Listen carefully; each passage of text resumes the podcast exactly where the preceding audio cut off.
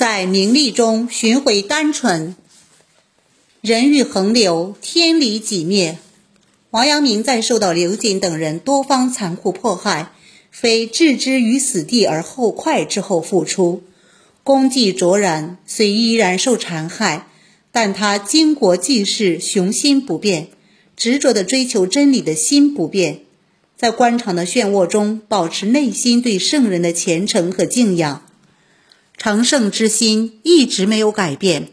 为国救民之志也从未减弱，在尔虞我诈的封建官场中，王阳明被打压、被排斥，但是这些都不成问题。他依旧在其位，谋其政，百忙之余还讲学传道，学习的快乐、交友的快乐、悟道的快乐，粗食淡水，沐天席地，面对苍天，仰依大地。其乐无穷，而对于富贵名利，他看得如浮云般不值一提。在无常的人生里，山河大地微翠，世间不断遭到破坏，要照顾好自己的心，不要与身外的名利地位等纠缠不清。心若有贪念，贪名利、地位、权势等，这一生不仅不会快乐，还会过得很辛苦。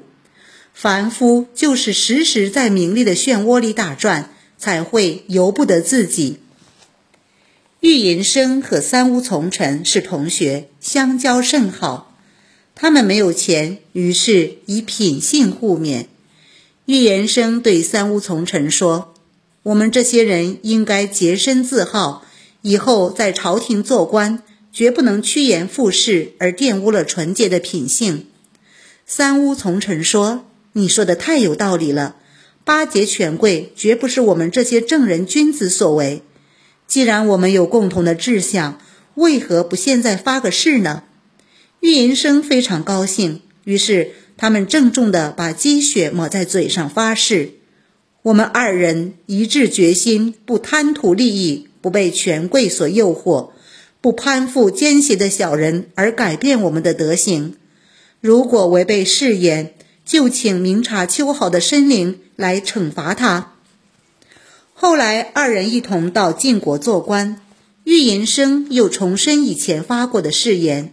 三屋从臣说：“过去用心发过的誓言还响在耳边，怎能轻易忘呢？”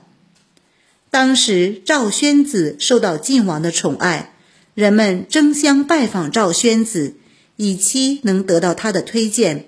从而得到国君的赏识。赵宣子的府邸前，车子都排出了很远。这时，三屋从臣已经后悔，想去赵宣子家，又怕玉隐生知道，但是又很想结识赵宣子。几经犹豫后，决定尽早拜访，以避人耳目。当即刚叫头便，他就整理衣冠，匆匆忙忙去拜访赵宣子了。进了赵府的门，却看见已经有人端端正正地坐在正屋前东边的长廊里等候了。他走上前去，举灯一照，原来那个人是玉银生。两人相对而愧，赶紧告退了。三屋从臣和玉银生为了各自的仕途利益而违背了当初的誓言。我们知道，富贵学道比较困难，这很容易理解，因为。富贵的人容易迷失道心。世间有多少人在尚未显达前非常努力，低声下气，认真的付出自己的能力，以争取他人的信任。有朝一日，当他财名利共聚时，傲慢之心就会随之而生，忘了当初困顿的生活。这是因权势名利牵缠着他的心。所以，人心一旦被名利牵制，将造成不堪设想的后果。